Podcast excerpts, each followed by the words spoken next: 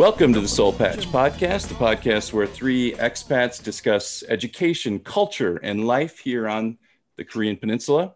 I'm Jack, and I'm here with uh, my two friends, Ryan and Kevin. Guys, how you doing this evening? Doing good. All right. Excellent. Um, A different chair. so, I I uh, I want to I want to tell you guys a story, and then I want to hear what your reaction is to it, and um, because my my reaction to it was was delayed about 24 hours, and I'll, I'll tell you what happened. So, I was uh, I was back on Facebook again uh, because I'm a masochist and I want to punish myself. and uh, I came across I'm in this uh, like a Facebook group called uh, Expats in Korea, and uh, there was a uh, an urgent uh, COVID vaccination uh, alert that popped up, and it said, uh, "Send your ARC number." Your uh, telephone number, your name, full, you know, first, la- middle, and last name, and if you send it in right now to Seoul Global Center at naver.com. It wasn't even like a, uh, you know, it wasn't like a, an organization or anything or government, you know, GOV, uh, gov thing. And uh, so, like, uh, you know, like the uh, the desperate uh, person I am to get the vaccine, I was like, yes, and I immediately sent the email with Oh, my no. ARC Oh, number. no, Jack. You're officially old. You're officially old. You got duped. I mean, I like to consider Your myself. identity has just been stolen. I used to think I know. I mean, I I uh, I used to uh, you know do, laugh at my parents for these kinds of things because that this is the kind of stuff my dad would do, and uh, considered myself way too savvy to get uh, burned. But uh, 24 hours later, about 24 hours later, it suddenly hit me that I was like, "That's a scam. That's a that's phishing. That's it took 24 hours for me to figure that out." so I went back and I looked at the email that I sent, and I sent the email to Seoul Global Center at maver.com. M A V E R. Out for you, man. Oh That's- my god! Just by a the the you know a thread saved by my own uh, lack of diligence and my own uh, inattention to detail. Jack, you you are, as the Koreans say, Babo. Yeah, it, it is. Uh, I would agree with that. I even know what that means. Uh, as that, that's a nice nice segue into uh, today's topic. By Yeah, the way, top- I try. um, yeah, Babo Babo Mungchangi. I, I know that one too. Um, that that might be uh, that might In, fit. insults and swear words are the first things you always learn in a language. Yeah, right, right. Um, the the swears, you know, it's a funny thing uh, when you you know when I hear the swears in Korean, it doesn't it doesn't do anything. You know what I mean? Well, no, that's uh, that's something I've read about just in general. It's funny when when people swear in another language, it doesn't have that same impact. so like when I, if I swear in Korean, people think it sounds, you know, like really harsh and everything. And for me, it's just like, oh, I'm just saying another word because it doesn't have that same like that connotative meaning that that all of the swear words in English have because we've been using them for our whole lives. Like we just that that meaning is built into them in us. So yeah, swearing in another language just doesn't have the same Have, impact as it. have you does. guys ever met a uh, have you ever met like a, a Korean person who like is bilingual and their English is good, but they swear way too much? Just like every it's just way like there's too many apps and too many, you know, it's just kind of packed in there. Um, you know, I don't In- know, prepositions, uh, it's uh conjunctions, you know. I've had that with like the clinic, the counseling with the students. You know, Oh just trying to wow. practice conversation or like they're working on resume or something, like dropping f bombs in the middle of like talking about their resume. I'm like, bro, slow down there. Like, like I'm still your, I'm still the professor in this room. Like let's let's you know I don't Let's settle it down a bit. Yeah, it's it's weird. it, it must be because it doesn't mean anything to them. But Exactly. the funny thing is, it's just like, yeah, you're like, you know, slow down there, there, cowboy. Uh, you're you got to learn how to ride the horse properly before you can, you know, take it for a spin. You know, out in the country, prairie side, whatever. But uh, yeah, it's it's uh, it's interesting. Um, I, today, the the topic that I wanted to uh, that uh, I, I wanted to cover is it kind of goes beyond just uh, you know talking about how we or how we didn't uh, learn Korean, but uh, wh- how we you know interface with the language in our you know day to day lives, and uh, and maybe like a good starting point would just be to kind of talk about where you would put your current Korean level. Like, I, I mean, does that would that be a good starting point? Do you think? Like, like kind how well sets do you the speak it? scheme for for how our, for our listeners so they can understand where we're where we're coming from. Right. Yeah. Although before, before we before we do that, I, I'd like to to tell the listeners kind of uh, uh, something here that's important to think about for that I think will frame this conversation. Um, and that is to remember that all three of us are are English teachers here in Korea, and so our Korean language um, is is at a different I don't know overall level I think than maybe just the standard foreigner here right? If you were if you were asking like and, and that depends on what you how you qualify foreigner here right? If you talk Mhm. to like the standard Chinese student for example their Korean level is going to be really high. Um, and I, I think on average English teachers in Korea have a lower average of Korean level than than like the average than the full foreigner then if you put all foreigners together in Korea and took the English teacher part as a different segment that that overall group average would be lower than that. even And that's lower than like your factory worker from Sri Lanka. I mean, that Oh, they're oh definitely. Yeah, definitely. Because they're they're living and working they're working in a factory where their boss is speaking to them in Korean right? And and our job is to to teach English in English Yeah, but I think and I our think office assistants speak English and Yeah. easy for people to understand too, right? It's just it's a good thing to keep in the back of their mind, but I think it's intuitive. Like the language is an asset, right? I mean, it's an mm-hmm. asset. Beyond it being something that's like can be for fun, it's an asset. And so for us speaking English, being here and being English teachers, English as an asset supersedes Korean as an asset. But for someone who's like going to work in a factory from Sri Lanka, Korean is the asset. If you speak Korean, that's going to help you tremendously if you're coming from Korea. Whereas for the average Hagwon teacher or us, it's not at all required or essential. it's almost Um, like a I w- I don't want to say liability for the Hagwon teacher, but it's definitely not uh, looked upon positively by most directors that I've met.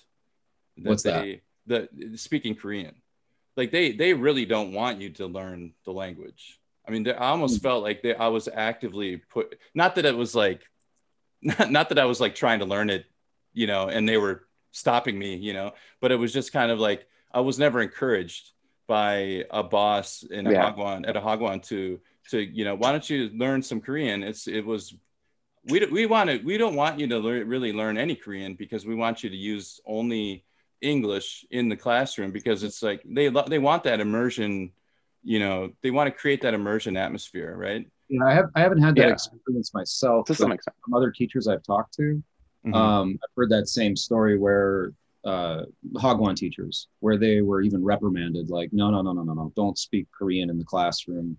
The whole point here is to keep, yeah, the immersion glued together. Yeah. No, Right, you and that, so just- that in the classroom, hundred percent, you should not speak Korean. Like they, Yeah. that's Right. They made it very clear. what we do now, we can do whatever we want, so it's different. yeah of course Yeah, Yeah, but just just to set the general frame, although I do think the Yeah. English teachers in general have have their English level has increased. We can get to this later, but um, yeah, just like our frame for how much we need, how much we use, and how we view Korean language is going to be different because of our jobs and because of where we're from and because of the fact that we are native English speakers. If we weren't native English speakers, we might view this differently. Um, so that's just something that I wanted to put out for for everyone to understand, like a little bit of how we're framing all of this that we're going to be talking about today. yeah. No, I that's that's great. I think that's important that uh, the people understand, listeners understand that. Um, so with that said, how would you, uh, where would you place yourself in like the uh, uh, in the realm of like Korean speaking ability? Um, because I'm really hard on myself. Like I'll, I, I tell people I can't speak any Korean at all. But of course, if you took like my best friend from high school who's never traveled to Korea, never, Right. you know, wouldn't be able to identify the language and uh, put us together, then you know, in the in the land of the you know blind, the the one-eyed man is king, right? So it's like I do have some ability. Uh, I'll put that in. what would you say that you're like? But I mean, so the way I, I i mean we can do it on like a, a 10 step gauge you know 1 to 10 or just or just keep it simple there's beginner intermediate advanced and in each of those sections there's absolute beginner there's you know Mm-hmm. middle beginner and there's advanced beginner and then there's you know like pre-intermediate there's middle intermediate that's kind of so like I would put myself in like the a middle beginner. You know, I'm like beyond the kind of basic, really basic stuff. Like I, you know, if you put Hmm. me in a class where everybody's starting from zero, then I'll I'll probably look like uh, this happened to me in Spanish too, by the way. Like I, Hmm. you know, I I had I had a, a the I had the beginner level kind of button down. You know, colors and uh, you know I could make some sentences and things Right, like right. that. And so if you put me in that class, I'll probably look like a you know superstar for the first you know uh, two months of the class, right? But then we'll hit a certain point where I'm just gonna hit the ceiling, you know, where my I just don't have the the I haven't put in the work and the effort to to everyone really catches up to you. Yeah the syntax and and uh, my vocabulary is very limited and stuff like that. So i i, I just cannot have a, a conversation with anyone even a Hmm. superficial one. I can just say words and very very short sentences. Sometimes Right, i'm right. correct and sometimes my grammar is just all over the place Right. you know? So i put myself middle beginner. What, what about you? Um, for me, uh, and we kind of talked about this before. What makes this podcast, I think, going to be interesting for the listeners is that the three of us all have different um, ability level and experience with the language, and it is kind of one, two, three. Um, if you've been listening to this podcast, probably picked up that Kevin speaks Korean quite well. I'm probably a little bit ahead of Jack. Um, I would call myself probably intermediate. Um, I can have basic conversation, bludgeon my way through points completely inelegant completely. I have for real like i rely on just memorized uh, phrases that i can plug and go and use and i'm listening for, for keywords. I'm controlling the conversation. I can communicate. But when i'm not controlling the conversation if someone comes at me randomly and i can't catch a keyword to know what my what the topic is what's going on if i don't know that that verb if i don't know what's going on then i i'll stumble to the point where maybe it'll break down or I'm looking for some assistance to get me through the conversation. yeah And it makes, makes some sense. I took um Yeah. I took you you were talking about being in a class uh, with absolute beginners. I took one class ever in Korean that Kevin recommended to me. And I'm, I'm going to give a shout out because the guy needs some business. Who knows if this will actually help him? Omi Is Jahak. still even there Uh, what's his name one more very- time I'm not even gonna say he's a great teacher. He's a teacher, and he's fun. He's really fun, and maybe that's one of the most important things when you're just starting to learn a language. Omija Hagwon, like the Omija berries in Itaewon. So Kevin recommended it to me. I went there, and I had the option for like the beginner or the next level up. Um, he took gave me a really brief test and put me in the next level up, and that class was too easy for me. So Mhm. he put me to the next level up, which um, I was lost. And I, I felt like that level up was maybe Kevin's level, but that's the funny thing. You can't judge someone else's skill level if you're below them, you know? So I really don't, know. sure I mean, you have no idea like what Kevin's level is. I, mean, I can't tell you like people like, I can say like, yeah, he speaks Korean really well. I don't really know because, you know, what's the ceiling?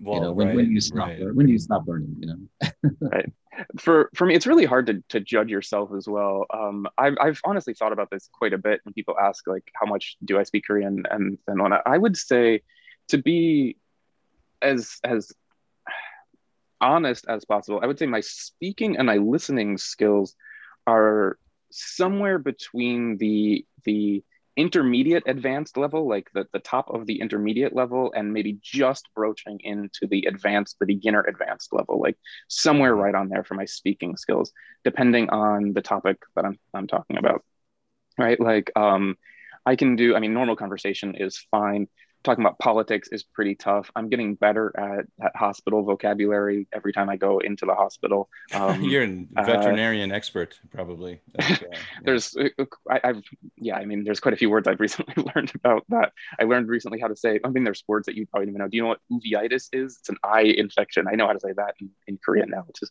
not useful but i have it.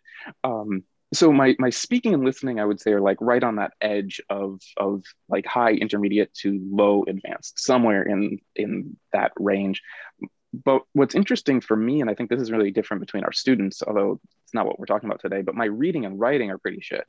My reading and writing are somewhere like straight in the intermediate level at best. Um, Mhm. I was trying to read a, um, actually these days I'm trying to read a webcomic, uh, Itaewon Class. It was a, a TV show that they made about it not too long ago. And that's why I'm reading that webcomic. I saw the TV show, I liked it. And I was like, oh, let's read this. It'll be easy to understand. And every issue that I read through, or every episode, every whatever, um, there's probably a handful of words that I'm looking up and I'm using that to study a little bit these days since I'm not going to any Hagwon. I'm looking for new words. I plug those into my Anki deck. Um, and my writing, every time I write something, when I was studying with my teacher, um, it's already been a couple of years at this point, I would give her a writing and it would just come back just covered in red and really simple things that I should be knowing how to do because I speak. And I'm the same with, with you guys. Like, you don't really do a lot of reading and writing in Korean. Um, And so my, my speaking and listening are much better than my reading and writing. My reading and writing are like, me. I, I really need to work on those at this point. That you just said your teacher. I forgot about. I forgot about our teacher. So Kevin Yeah, and I both, Gyunga. I, I forgot, which is terrible because she was fantastic. I ended up recommending Omija Hagwon. Okay. Well, we had a, a actual professional Korean uh, professor of Korean language I- at our. you told me about this. Yeah, you said it was a good experience. So Kevin, Yeah. Kevin spent a substantial amount, amount of time with her. I think I did two. Mm, I worked with her a lot. And yeah, that having one on one and really helped me just to have the confidence to be able to use what I knew. And I remember thinking of it. I think I said this to you, Kevin. Like I was so happy after working with her for a couple weeks. I felt like, um, you know, Karate Kid, right? Wax he's like, on, wax wax, off. wax on, wax off, and like you know, paint the fence, you know. And he's like, "Why am I doing this?" And then like you know, Mr. You know, Mr. Miyagi or whatever, he like you know throws some punches and kicks at him. I mean, that, that's kind of how I felt with the one-on-one teacher. she Miyagi do. Yeah. yeah, she, she Miyagi. Yeah. like yeah, heads up, you know things. I was like, whoa. Yeah, she Yeah. was really cool. I, I worked That's with awesome, her quite a yeah. bit. Um, but yeah, so that's where that's where we stand at least. We're kind of yeah, we are kind of at the one, two, three level. Well, do you guys bit. do, do you yeah. guys have you ever heard this before? Have you ever heard of BICS and CALPS before? Uh, this is uh, BICS is No. like um, it's it's like two. It's kind of like two linguistic registers, and there's one is a BICS is like basic interpersonal communication skills. That's your like, Hmm. for lack of a better word, playground English, right? Or playground Korean. You know, like when you're hanging out, when you're talking. And CALPS is the uh, I, I forget what the CALPS one stands for. It's like the um, academic proficiency, something like that. Like uh, Mm, uh, I forget what the C is. Maybe like collegiate. Um, uh, I forget. I, I can't remember. But it's like the it's like your your college or or what we would say like business English or whatever academic English Oh. academic academic language proficiency. That's what it stands for. Um, and I forget the C. Uh, maybe uh, somebody can help me out with that. But uh, your BICS and CALPS, like I, I've had students that come in and their their BICS is really high, so they're just like, "Hey, what's up, teacher? How's it going?" And then when you read their their writing, they write the same way they talk, speak casually. And is that what you were talking about before? Like when you're writing in Korean, is like you you write in a more casual prose that's not necessarily academic. Um, I, I mean, to some extent, yeah, but definitely, definitely, yeah. My writing is is the way I speak, um, and the way I speak is kind of random. And if you know much about Korean language, um, the the grammar in Korean is very um, what's the word? You can move it all over the place. You can you can put the subject at the beginning, at the end. You can put like the time markers at the beginning or the end of the sentence. Like you can move shit around all over, um, and and that's very much where my writing is as well. It's kind of all over the place. So yeah, my writing is is the way I speak, which is conversational. Um, Okay. Yeah, well, I you know, and th- this is this is because like I, I bring this up because I think there there is kind of like when you're talking about can you speak the language, there are these two, I mean these these almost two separate entities, right? I just remember it's a cognitive academic language proficiency, CALP. Sorry, Yes. so uh, I I got it. Um, but the uh, I've had students that that uh, grew up in like Indonesia, so they speak Korean with their family. Um, they went to an international Mhm. school in English, and then when they go and sit down for a professor's like uh, lecture in Korean, they really struggle with like use With the, the big words they use. You know, they use these you know Right, these right. these hundred dollar words in uh, you know, and they're just they're lost a little bit. So when we're talking about our, our linguist, linguistic ability in Korean, I think we're probably talking more about basic interpersonal communication skills. I think in most cases, yeah, we're, we're talking about how we get by in our daily lives and, and where we use it and, and you know going to the store and, and things like that. Yes, but let's let we talked quite a bit about like our skill level and kind of like what we've done to maybe acquire it. But I think more interesting for the listeners is kind of um, what it's like to use language here. Like I find it um, odd personally that in Korea, I feel it's easier to not know the language than say if I was in. I, I rode my bicycle through Spain. I was in some rural vi- villages in Spain, and I, I I took one semester of Spanish in high school, and I I think I got like a C, and so I brushed up with like what was that app? Kev, what's the app? Duolingo. yeah, Duolingo. So I got like Duolingo and like I, I knocked it out on the plane on the way over. You know, it was like one of these things. And it was it was okay to, to have fun and joke with people when I'm in Barcelona. But once I got out of Dodge, um, it's hard. And if anybody's that's listening, if you've traveled, you know this. Um, if English is not being used in that area and you don't know the, the local language, you might not be received so well. But in Korea, I feel like um, even when someone has you know, it could be a taxi driver or whatever, you know, novel situation you get yourself in where you need to use the language and you don't have it. Like you just arrived on the ground. I don't want to tell you like don't put in the effort, like, but if you're coming here for like a weekend, don't don't worry about it. Like Mhm, I, felt- mhm. I feel like Korea is unique that way. It's just like super accommodating for um, So someone who doesn't know the language. I think that's something that's that's really interesting about Korean and Korea as as an English speaker as well. And this is something that actually it, it kind of it bothered me for a while as someone who was trying to learn Korean and and really dive into the culture as much as possible. And I and I, I was coming from the the perspective of I want to be Korean while I'm here, right? I want to speak as much Korean as possible. I want people to treat me as if I was Korean. Like I remember when I was living in Europe for a semester, um, because I'm just a white dude, right? So I'd be walking, I'd go into the supermarket and and they would tell me how much money I would have to give them. They would speak to me in Dutch. And of course I didn't understand what they were saying, but I could look at the little register thing and I'd be like, oh, it's that much money. I would count it out, I would give it to them. And then they would give me change. And I would I would never speak English in that. And I was like, yeah, I just I just communicated in Dutch, even though I didn't communicate. I, I felt like I was part of it. Whereas here, partially because of the way we look, um, I mean that's but then immediately people here look at you and and I and most of the time they don't speak to you in Korean. I'm sure you guys have experienced this. Like most of the time you walk up to a Korean person and the first thing they speak to you, even if their English is is broken as hell, they use that broken as hell English instead of trying to speak to you in Korean. Whereas when you're in Spain, when you're in a lot of other countries, um, and whatever happens, the first language that they're going to say to you is going to be their native language. They're not going to look at you and be like, "Oh, foreigner, speak foreigner." Um, and this used to drive me really kind of crazy because I was like, "Why don't Koreans speak Korean with me?" I've now gotten over that, and now I, I I've let that kind of go. I've come to peace with with Korea, and now now I basically do I, I do whatever language they they choose. I let whoever's talking to me choose the language. If they start with me in Korean, I use Korean. If they start with me in English, I use English. I don't really care anymore. But it did bother me for a really long time. Um, but yeah, Korea, you really don't. You can get by really well with without this. I kind of lost where I was going for a second there. no, I know what you're saying. Like, kind of the opposite experience of Kev. Like my first international experience. Well, I had I went to Germany when I was much younger, and I had been, you know, went to Tijuana. But like my first time being really immersed in a foreign culture is Korea. So that was my first like dive into the rest of the world outside of my little, you know, comfort zone. And so for me, I didn't have the experience he had. Mine was opposite. So I just kind of assumed. I mean, you don't assume it, you don't think it. But my perspective is that you know, if I'm in a, in a place that's foreign to me, the foreign environment should react to me as if I am foreign. Like, you know, and so it wasn't until after I was in Korea for, I think I, I went traveling after being in Korea for about nine and a half months.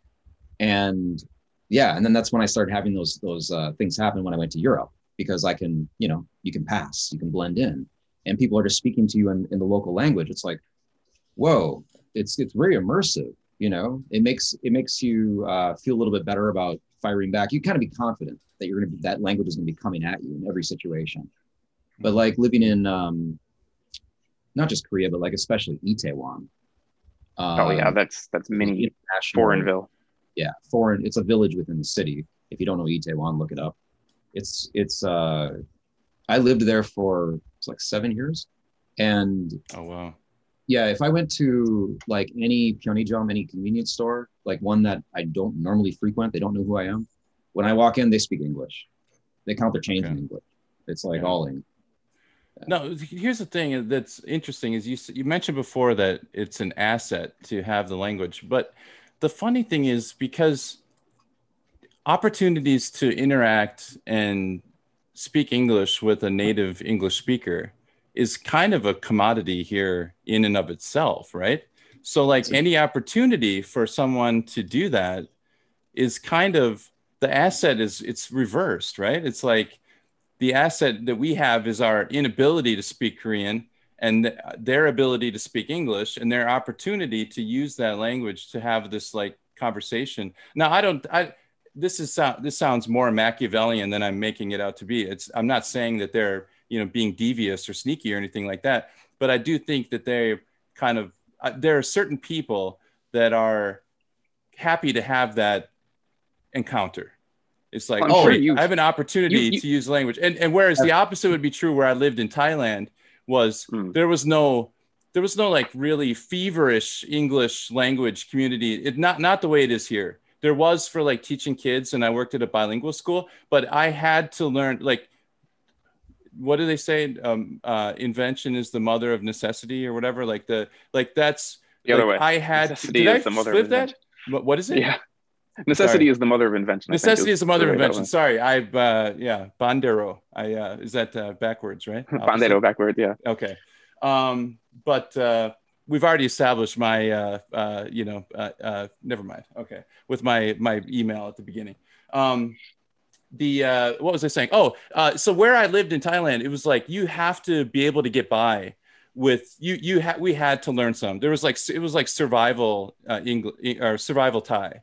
And, uh, and it just, it was, and so my, we, we called it, uh, taxi Thai like that's where I would say my level kind of peaked out because I couldn't read. The alphabet's very, very difficult. It's like a I don't know 46 character alphabet, and it looks like um, I- it looks like Sanskrit or something. It's just a very Thai is a uh, Beautiful- interesting looking language. That's cool. yeah, it's really cool. I mean the the the uh, the vowel comes before the or after the consonant in some ways where you're, you're it's flipping back and forth. I mean it's just really it's it's interesting if you ever learn to read uh, uh, Thai.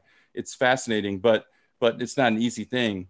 Um, unlike Hangul, like Korean, which you could learn to read in a day if you just sit down. Oh yeah, we can say, talk about that. We Yeah. gotta talk about that. We're talking about language, and we haven't mentioned the word Hangul yet. yeah, like let's so like yeah There's a whole let's segue into that you know like well like Yeah. how because I, I guarantee you i went the longest without learning to read than most people. Like i i had to actively try not to to learn to read. That's how, Yeah, and I, I how long will I, say again, reading.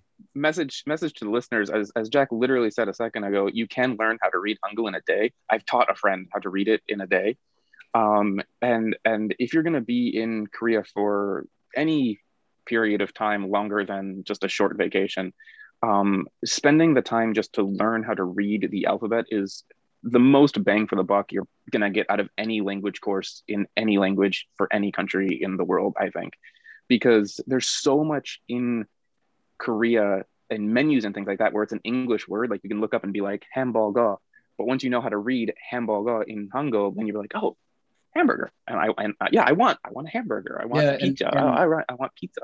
Kevin is not being hyperbolic here. This this is like such uh like if you're coming here literally, if you got a business trip for one day, you can knock this shit out on the on the airplane. airplane yeah You can do this on the airplane, and when you get on the ground, I mean, you can look it up. I think on Wikipedia it even says if you look up Wikipedia uh, Korean language.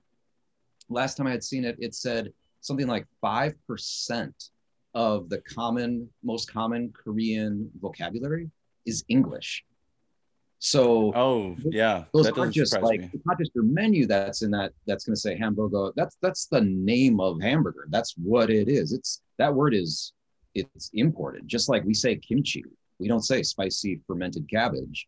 Like we imported that.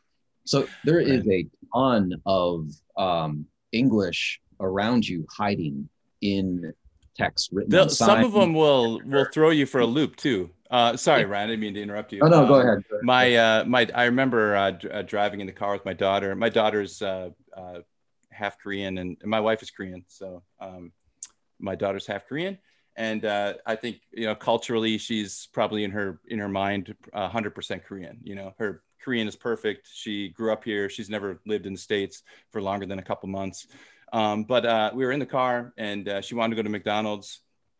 I asked her what she wants, and she said uh, "Huranch Hurai," and I had no idea what that was. I'm like, "What did you say?" Huranch Hurai, and uh, it took me. It literally took me three minutes to, to put together. Ah, French fry. She wanted French fries, Yeah, but it- the H sound is can also double for an F, right? In the Right. So I mean, by, by what I'm saying by learning Hangul, you're not going to immediately understand every menu item that's in English, but it it'll give you at least 50%, if not more. And then and then the more and more you practice with it, the more you'll start to realize that that potential like and you say it two or three times in your head and you're like, ah, there it the is. aha moments are so Um, fun. Movie movie titles yeah. are fantastic when you're flipping through the you know Oh, cable sure. and you're trying to figure out what movie you're watching. Is it a did they change it to Korean or is it in English? Uh, is it Romanized or whatever? And yeah, you're trying to figure it out. Jack, I, I want to go back to Hangul in a second, but but one question sure. just while we're talking about family really quick. Um, because you say you speak virtually no Korean, something that my wife has been really curious about when I mentioned that you speak no Korean.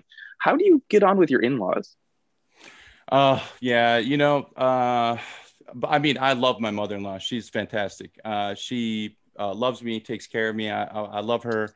Um, but a lot of our communication is nonverbal, you know, like it's, uh, or translated through uh, my wife. So she'll, I'll, I'll say, I really want to tell mom something, uh, you know, thank you for this, you know, really nice meal. But I, I just, I, I don't know if this, if you guys have the same experience, but when you're at like my level, the beginner level, you you sometimes you you go through phases where like I've studied it before with a, a, a Korean friend of mine was teaching me for a while. Mm. We doing we were You've doing a language phrase. exchange, and at that time I really wanted to practice, but then I I get I get the sentence worked out in my head and I'm all ready to speak it, and then when I get into the the Yeah. moment of time to, to talk, I just panic.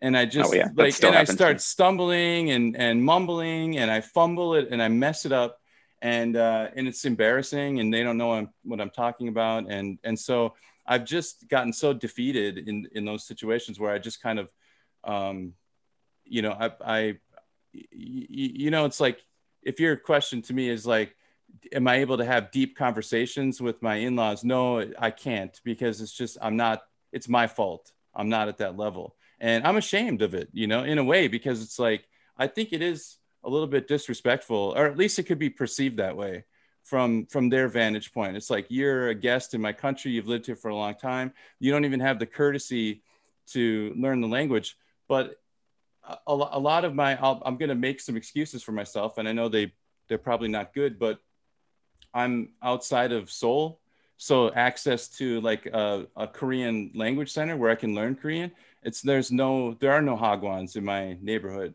for learning Mhm. korean. Um, i've uh, i've studied with you know people with with another person. We did a language exchange a korean friend of mine. Um, but you know i don't think he'd ever had experience teaching someone. I remember the first lesson we had he tried to teach me the present perfect tense like duenda or whatever. And he went through all these like uh, explanations. And I, I it was just like if we talk about like zpd that was like you know uh, xyz it was way you know it was another planet and it was just like i i don't even know how to have a basic conversation here and in my trying to teach experience, language exchanges just don't work. They, Mhm. they don't. Like, Really? if, if you really want to learn, you have to pay for a teacher. Mhm. Like, Yeah. private tutors are fantastic. Like Ryan and I were saying experience and my earlier. experience are always tipped. I've I've tried way too many, way too many. It's Mhm. either like I'm robbing the house or I'm just giving it away for free. Like, and it just it's gonna be that way every week, one or the other. Yeah, Yeah, it's one way or the other. yeah. It's either an English practice or a Korean practice, but it's not a true. Like both people are not studying the same. Language exchange is just just Maybe maybe at more Don't. advanced levels, maybe at more advanced levels, you could sit down and be like, um, you know, we're just we're gonna set a rule. We're gonna just do like full immersion if both people are comfortable with like their current conversational skill. Like they're comfortable enough just to carry on. I think maybe like Kevin, maybe if you went back at it now, maybe maybe you get some more benefit out of it. But I think for a beginner level, um, it's uh, yeah, it's it's kind of like like you know it's just human nature to default to whatever language is going to be the most comfortable Of for the course. to speak. Yeah. Like I can remember being in a room with friends that were from Russia, Sweden, and Canada and America and Korea. And the conversation, it's just sort of like, okay, first two people are speaking Korean to each other because that's kind of what works best. Because this person who is native speaking Korean, their English is quite poor. And this person who's native speaking English can speak Korean quite well. So they're speaking Korean. And then, you know, then uh, the Swedish person so- shows up or the, you know, the Russian. And it's like the whole conversation just kind of like goes to English, even though those people aren't introducing a strong English ability. It's just, it's, you know, have you had this experience? It just happens organically. Yeah, it happens organically. No one announces. no one Yeah. announces, let's speak English now. You know, the Russian showed up. It's just like, you know, just kind of goes that way. And so I think like language exchanges, they kind of fall into that category because usually, at least in my experience, and I've tried them, it's always been in a coffee shop. It's casual. You're hanging out. You're trying to get your point across.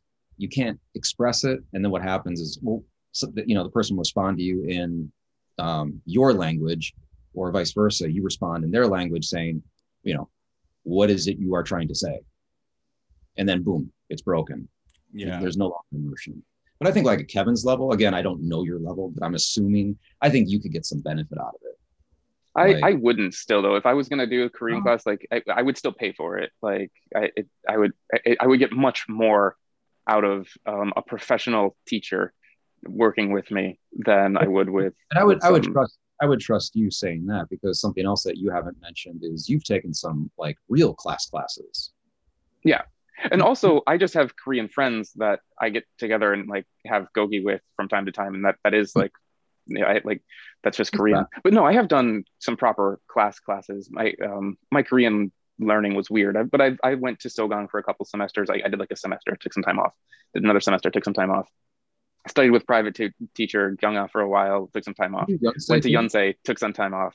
Um, went back to Yonsei, took some time off. Did some more private lessons, took some time off. My my Korean has been kind of on off, on off, on off How many for the entire semesters time I've been here. do you think of real like university classes? I Four. did, I guess, four. I did two at Sogang and two at Yonsei. Um, yeah. Yeah, and you've And always like, of that experience. oh yeah, no, I, I, I think those were great. I think I got more out of those than I did out of the private lessons with with our with our private teacher with Gyunga. I got more out of those only because those were three hours three times a week. So it was nine hours a week. So i mean you're just going and that was night classes. I wasn't you know i'm, I'm working of course so i was doing night classes. Those were fantastic. I got a lot out of those. I would leave the semester and it was just definitely a level up. And then i would take a semester or two off and basically let all of that level up kind of sink into my head and then once it became normal then i would go back and do another semester and get that get that level up again i do think the Mhm. private teacher with with a proper professional tutor um, per hour of instruction is better. You know, like one hour with with our private tutor was probably worth three hours at, at Ah. Yonsei. It's more Um, efficient, but But you're just, I mean, if I was doing nine hours with her in a week, yeah, I'd, I'd be fluent in, in a in, in a month. Um, but uh, yeah, exactly. Like with her, it's far more efficient. One hour with her equals three hours at Yonsei. But nine hours at Yonsei in a week is just fantastic. It's just so much Mhm. practice. Yeah, Nice. that's interesting. That's interesting. I I uh, was going to ask you something and I uh, just totally blanked out. Sorry, guys. Uh, someone No, else. it's uh, we haven't we haven't talked much about also like our our interface with Korean. So like for myself, um, when I came to Korea, I learned like the basics. I think I learned the I think I learned Hangul before I arrived. Um, I was pretty excited. I remember like trying to practice the characters back in Chicago.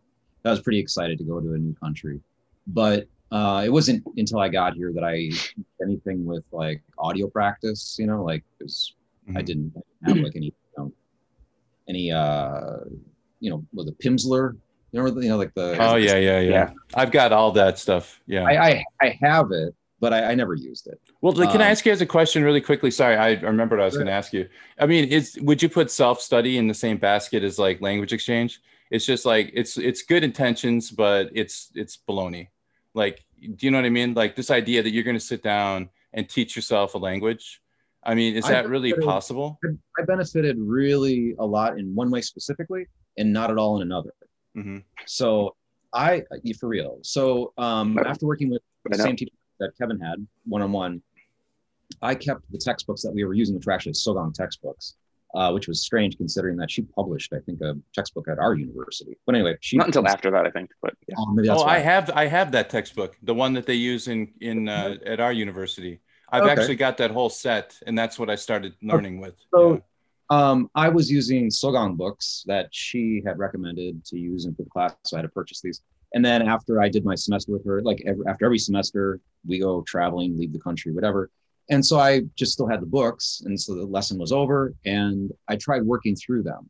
They have some good listening exercises, um, some comprehension questions you can do.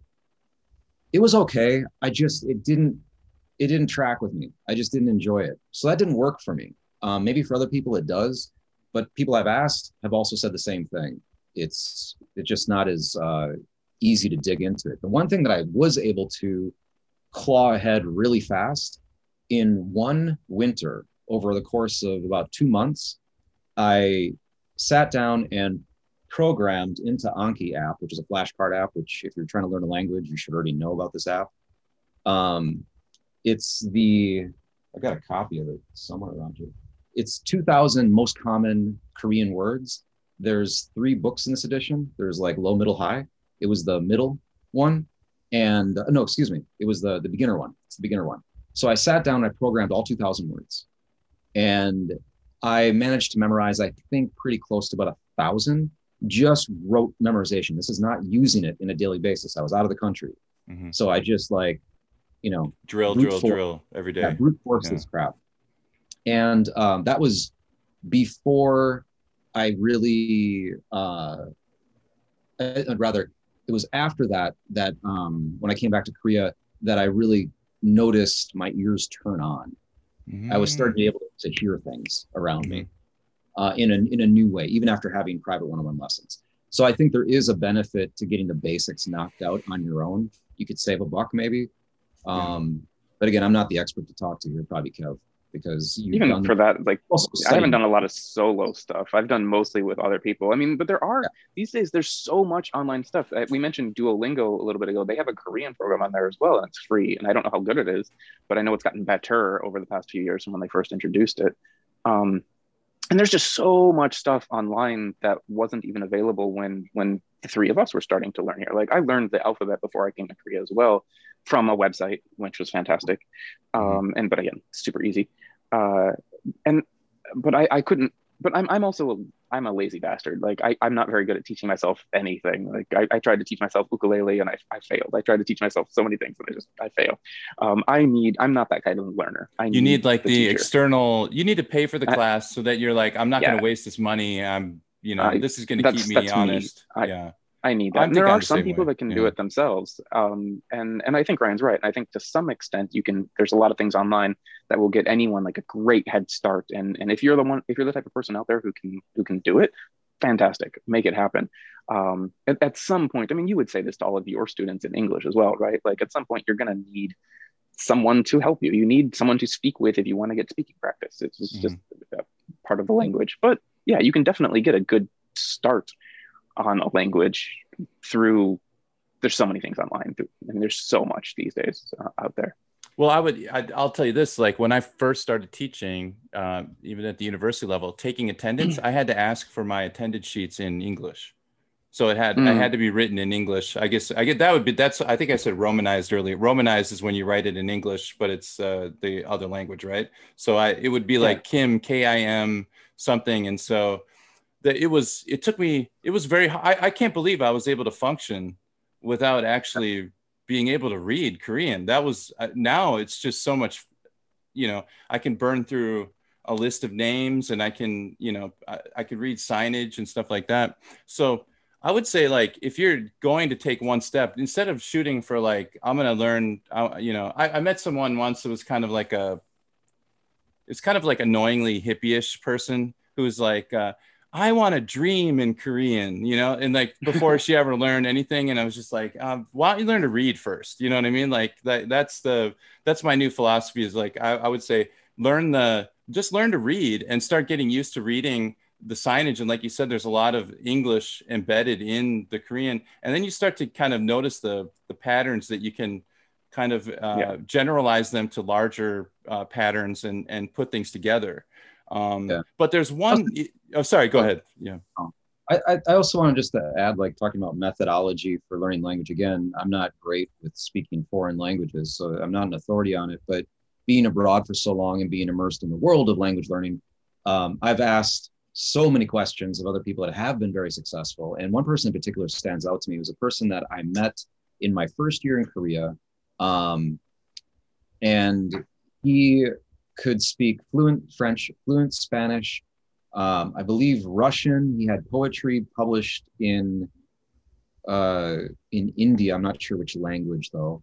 Um, Jeez. straight up polyglot right there and yeah, and he was Yeah. fluent in Korean in under two years, and he was famous around Haeundae. This is in Busan. He Yeah. was famous among all the Koreans because he could speak with like you know the, the perfect intonation. He could imitate different different uh, types of people in Korean. He could be like the old man. He could be the young teenage girl. He he understood it on that level. So I asked him, um, you know, what it felt like to be you know talented, basically. Like you know, you know that's, that's such a gift, such a power. Like you know, what are you going to do with this talent? And he just threw his head back and laughed. He's like, it's not a talent, you dipshit. He's like, it's not, it's not about talent. It's not some, it's not some golden thing. I said, well, how'd you do it? How do you do it? And he said, the truth is, for me, what I did was I attack it from every angle, so I'm never bored. And I always thought that was kind of a clever thing to say. And again, I interesting, can't yeah. because I haven't tried that, but yeah I haven't I haven't uh, applied that principle.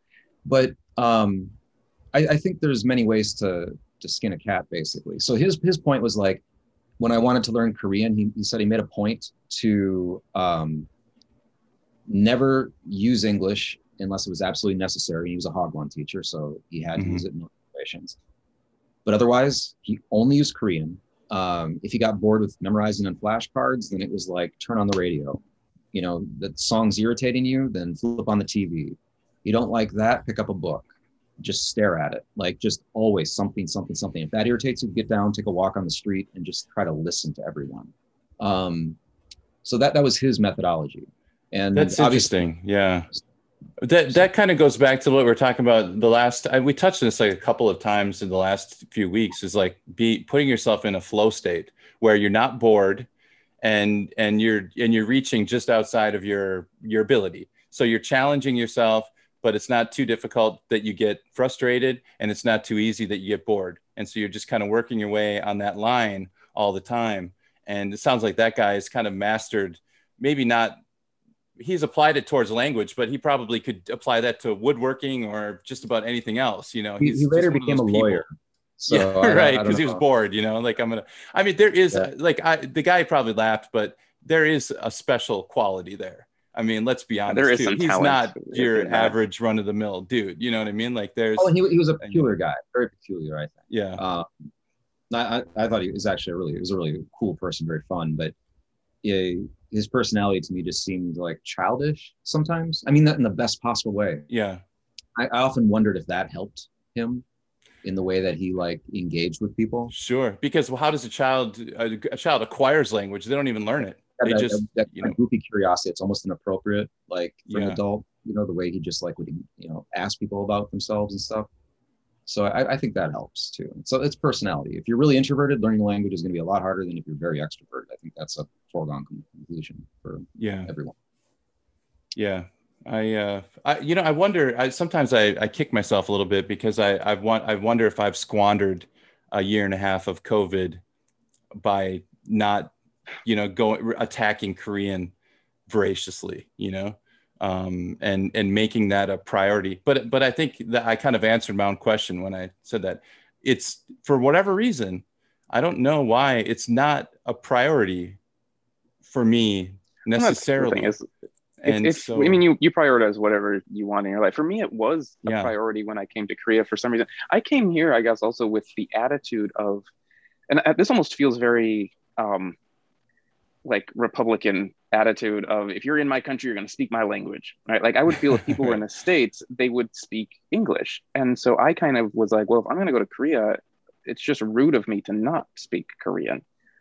And, and so my kind of goal the entire time I've been here is to stay above the curve. And I feel that the curve of English speakers learning Korean is, is increasing more and more and more. And this is something actually that might be interesting to talk about. Like, how have you guys seen foreigners, uh, Korean, Korean language level in foreigners? How has that changed over the past decade or so? Right, like a decade ago, there were very, very few foreigners who spoke Korean. These days, there's TV shows where all of the hosts are Korean. or there's that's the what I was going to mention is there's so much TV Right. now. There's so many of those. uh, Like they've become famous. They're they're they're stars now, essentially celebrities. Um, primarily for speaking the language. Uh, and also, is- also also just like immediate friends and coworkers and stuff like that. Jackie was saying something about having uh like uh the attendance sheets romanized or whatever. Mhm, i mhm. feel like when i when i came to chungang in 09 2009 i feel like we had a lot more of our interfacing with the administration was in english. I feel like someone did that for me too. I feel like i've seen Yeah, I think it was a choice. You could get it romanized. You could have it written in and Korean. today, like if you want to put your grades into the system, whatever. Yeah. I mean, on we have like two different systems. There is the one website that does like the attendance website has that English tab, but it doesn't really translate everything. But if you want to use the portal website, which we all have to for basic inputting of grades and navigating, finding your paycheck, looking at your, you know, your uh, health insurance, everything else, every, everything's in that website. That's all Hangul, and there's no assistance. Isn't there? I thought Portal had an English version. I never use it, but I, I thought it was. Well, I never- is a- maybe I- a maybe I don't know function that it'll change over a little bit, but not. It doesn't translate everything. So I mean, it's pretty. You know, there there's a lot. You have to have a certain. The threshold has incre- has has gone up. Is what you're saying? Like Yeah. the minimum of the the minimum required Korean when I first started was just through in the basement. Like they. I'm not. I'm not saying that the minimum required Korean. I still actually I think the minimum required Korean to live in Korea is actually less than it used to be. I think Korean people's English ability has gone up, and so you can live and you can travel in Korea with even less Korean than you could have 10, 20 years ago. Mhm. Um, I'm saying that the the average amount of Korean spoken by foreigners in Korea has gone up. And so there's often Korean is often expected more, whereas 10 years ago, people would see me and see foreigner and never speak to me in Korean. Never. The first language out of their mouth would always be like, um, he- he- hello, you know, terrible English, but they would they would go with English. Um, whereas today, sometimes, you know, I'm in some supermarket in some random part of town, and the first words that they will say to me will be in Korean. You know, do you need help with something? And they'll speak to me in Korean. I think that the Mhm. the expectation has changed. I think I could still get by if I didn't speak Korean. I could still just be like, you know, I'm gonna go, I'm gonna bludgeon my way through with this in English, and it would work probably better than 10 years ago. But the expectation that I might speak Korean now as a white dude in Korea has changed. but Yeah. I, I don't feel judgment though. I, that is something I think that I have to I have to uh, commend the culture or the, the society for not they I don't they no one's ever made me feel bad because I couldn't speak Korean. I've never I've never been think- like punished, you know, like like so I, I think there's an interesting like culture history from this. Actually, in my last Korean class when I was at Yonsei, we had to do um, like a research report and present it in in the class in Korean, and and my topic was basically on like why don't Korean people speak Korean to foreigners like this because it like again I, I, used, I was saying this used to really bother me. I wanted to be spoken to in Korean and and my methodology and results were kind of bullshit but the one thing that the, the teacher said to me after the conversation after my presentation was basically that a lot of it has to do with just the the the background of of english speakers in korea which is that english speakers in korea were I mean, I'm sure you've met the older dudes in Korea, right? Who are they, they look at you, you I guarantee this happened to you at some point or some older dude looks at you and they're just like American and they like thank you for being American because America came in. and yeah, help to the that's an uncomfortable moment. Yeah, It is really weird. yeah, Um, yeah.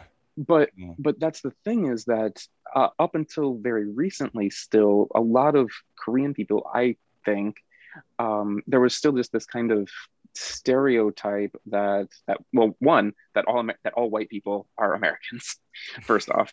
Um, but but second uh, because you're american you speak english and and you're the country that kind of helps their country.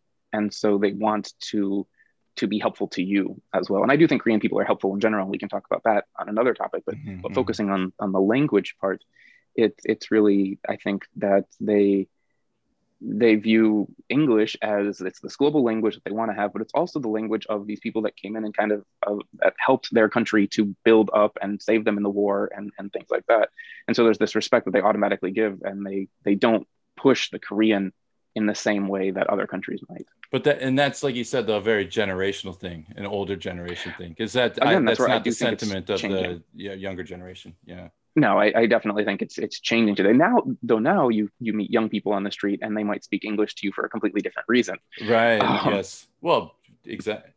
I, I do, you- do you ever have uh have you guys ever well I guess because your your uh, experiences are different but uh have you ever gotten roped into uh this is like when you're a Hagwon teacher into like a dinner like uh but it's a but it's ostensibly a dinner invitation but really what it is is a private lesson for their kid so it's like you know a dinner invitation but uh go talk to uh you know Junyoung right now. Go go go talk to Junyoung uh use english. Don't use you know it's like uh wait a second. I thought we were having Galbi, you know? And Yeah. so there was you know that that's that's happened to everybody i know that you know the, a lot, every hagwon teacher has had that experience you know? I, I don't think I've I don't think I've been roped into that one yet. Um, Yeah. i haven't had that but I'm, I'm sure we've all had funny experiences like that though you kind of feel Yeah. you're sitting there and you kind of feel like i got hornswoggled a little bit you know it's like i Maybe thought i was was just, just like too, too dense to notice. I'm like, wow, everybody loves me at this party. yeah Everybody yeah wants to talk to me. hey This is great. Howdy, Galbi. I also want to talk. yeah yeah yeah it's uh it's it's a it's not so much a uh maybe things are changing you know what i mean it's just like Hmm. It's it's so different than it was 20 years ago when i first came here too. Um and uh i, I think uh opportunities to interface with people that speak english and the and there's so and the just the media landscape has changed so much too. You know what i mean? Like there's just so much there's so much uh, english in there's there's so much input that you can find out there um that I, I think that it's it's really changed as opposed to like 20 years ago when you you know you had to kind of resort to sneakier things like that if you really wanted to get an opportunity to talk to uh you know right. a native english speaker. it's really funny easy. as we're saying this i just realized that there's this kind of like this this juxtaposition of it where there's more and more people speaking english today in korea and you can get by as a traveler in seoul. If you're listening to this just as a traveler you can come here for a weekend and never have to worry about korean at all. Just go up to see a young person. If you ever need help finding a subway station go up to a young person and you'll be fine.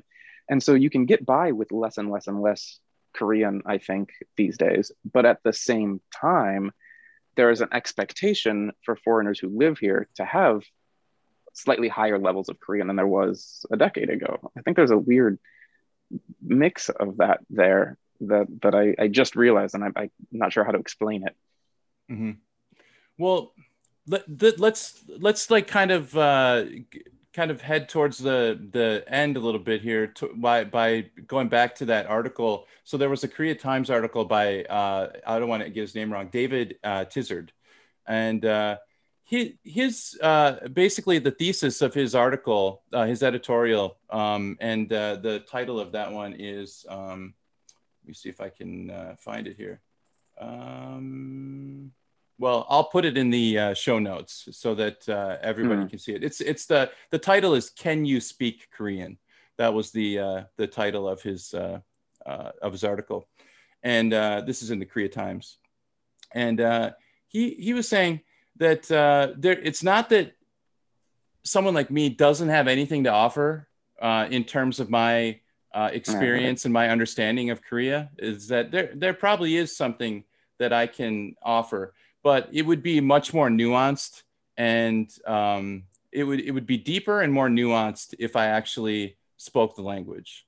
And so let's just just as like as a quick comparison because all three of us are kind of on different steps you know like uh and i'm on the you know bottom rung here but um do you and kevin you're you probably speak uh korean uh the best of the three of us um do you feel like you've learned something about the culture about uh the society because you have done uh, such a deep dive into korean and, and ryan i would ask you the same question like has your um, and I'll, I'll, start with my own anecdotal uh, uh, uh, thing, position quickly. And I've noticed that there's like just in the um, the honorifics aspect of the culture and the language really reflects in the culture. Like I can see this the the hierarchies of you know someone's older than you.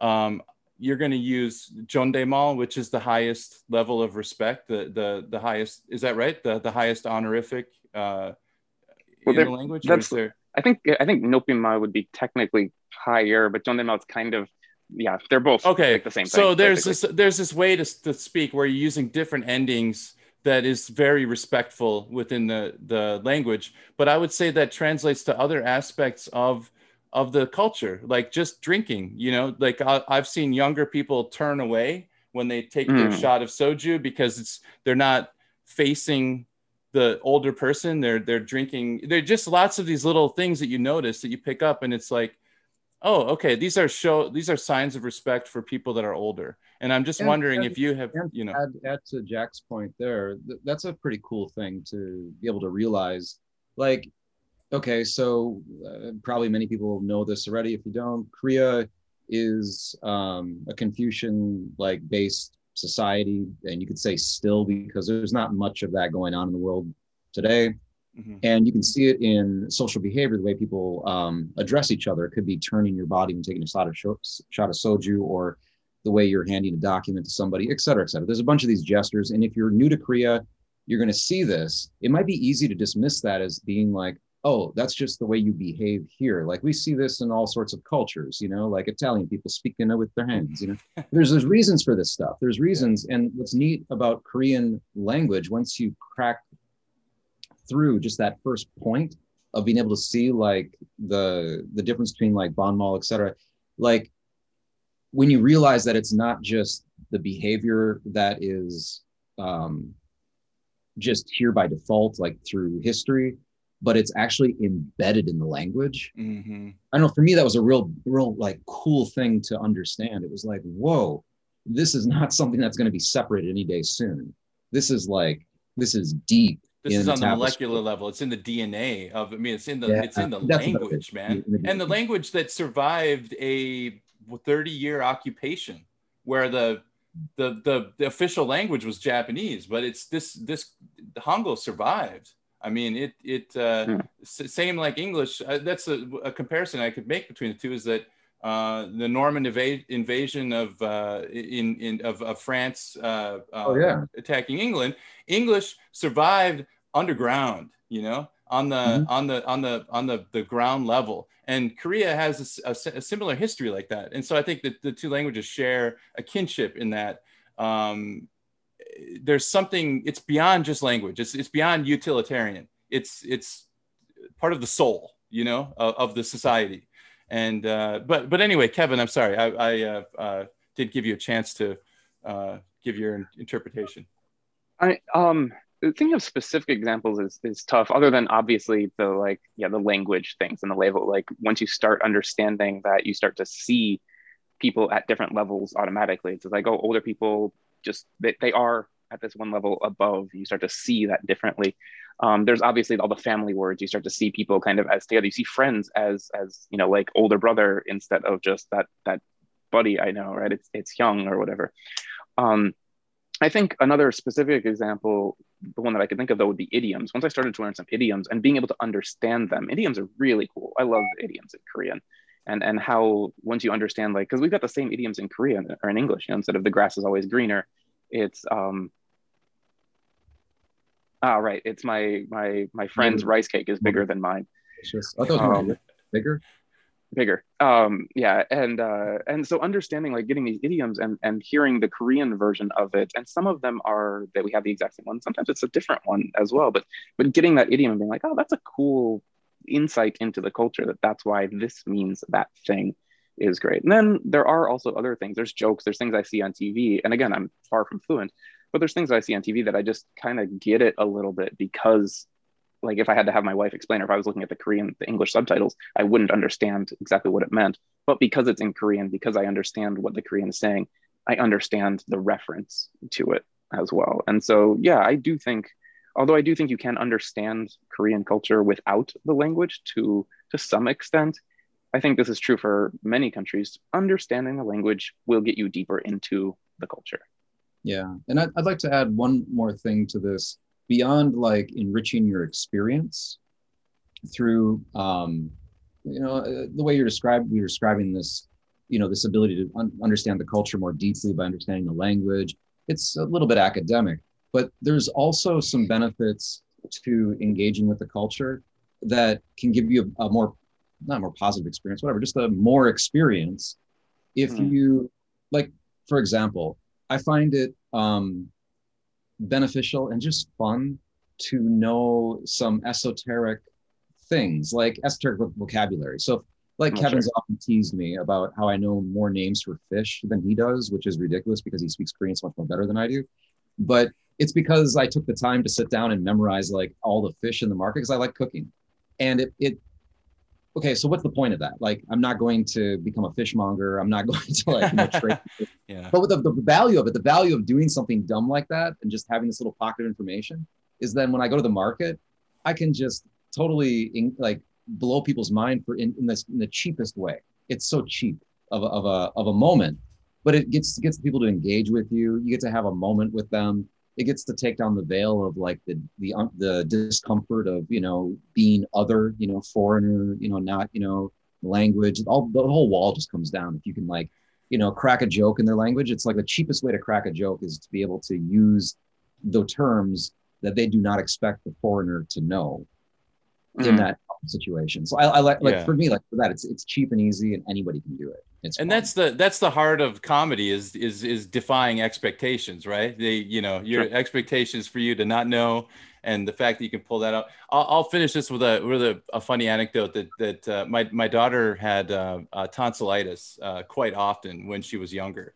and so when she was uh, uh, I can't remember four, five or six years old, we were in and out of the hospital all the time, and so finally I got to the point where I was like, well, why don't I just learn the uh, word for tonsillitis in Korean, which is uh, pyeondo sun yummy.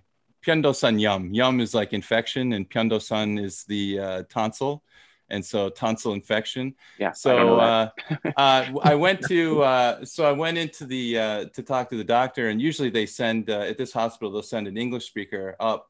The uh, they they have like a special service where they have a translator and they'll come up and, and help you.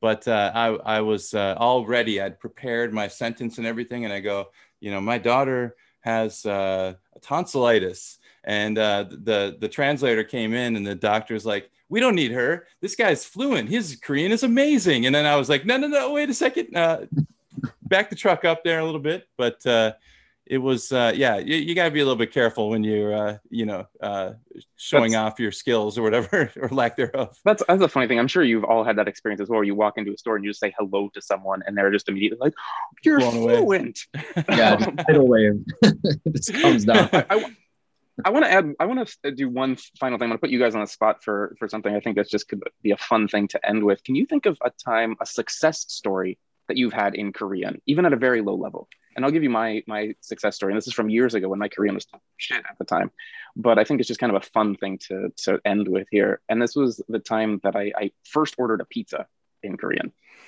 and my Korean was terrible. I'd only been in Korea at this point for a year or so.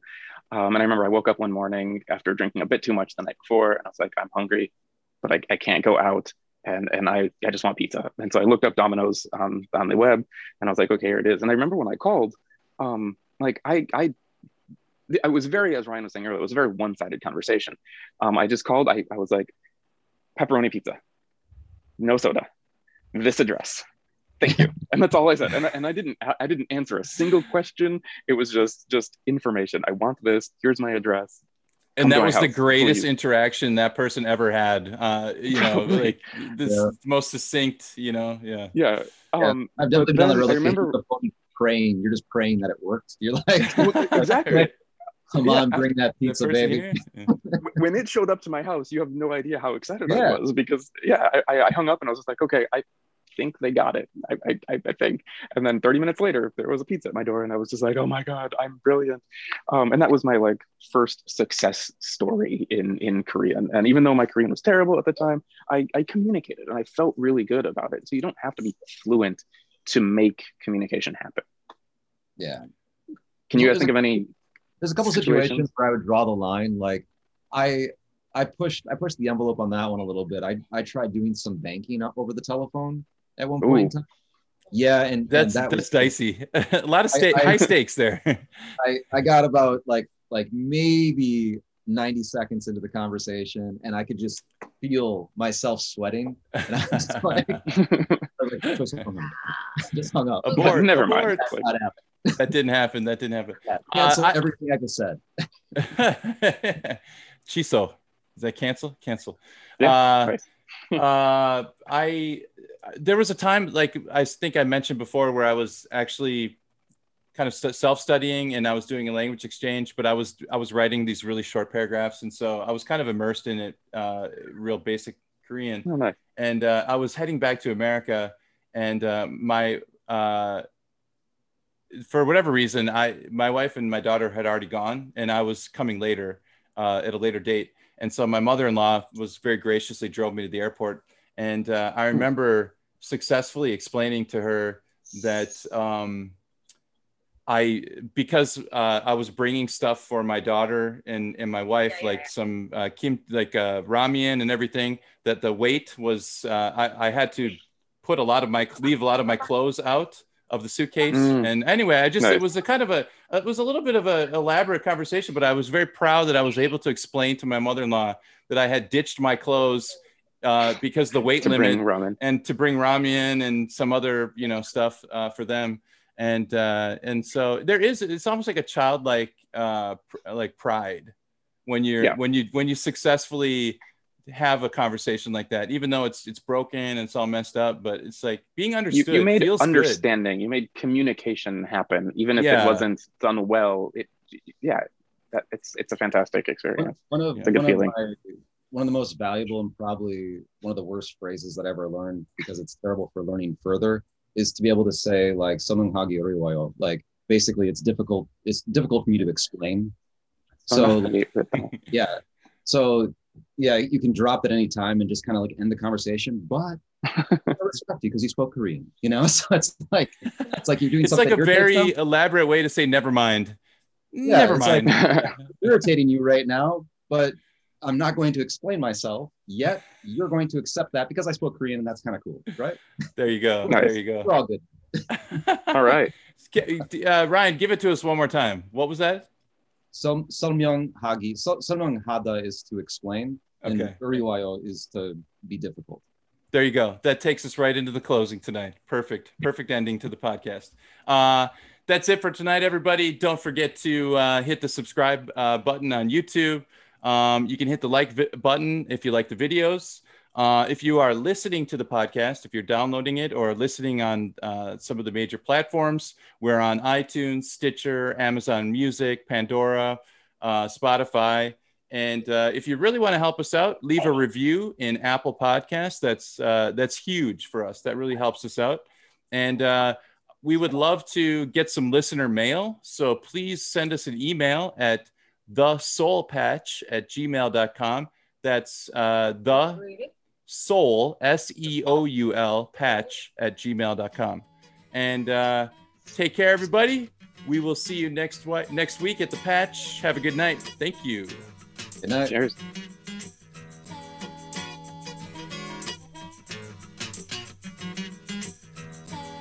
I'd like to pay a couple respects to the people that made me what I am today. What I am today. Gear. Kiss all my love. Kiss all my love. The quiet man. Kiss all my love. Kiss all my love. Dopamine. Jim. Kiss all my love. Kiss all my love. Kiss all my love. The brain. Kiss all my love. Kiss Bobby. Let the bass go.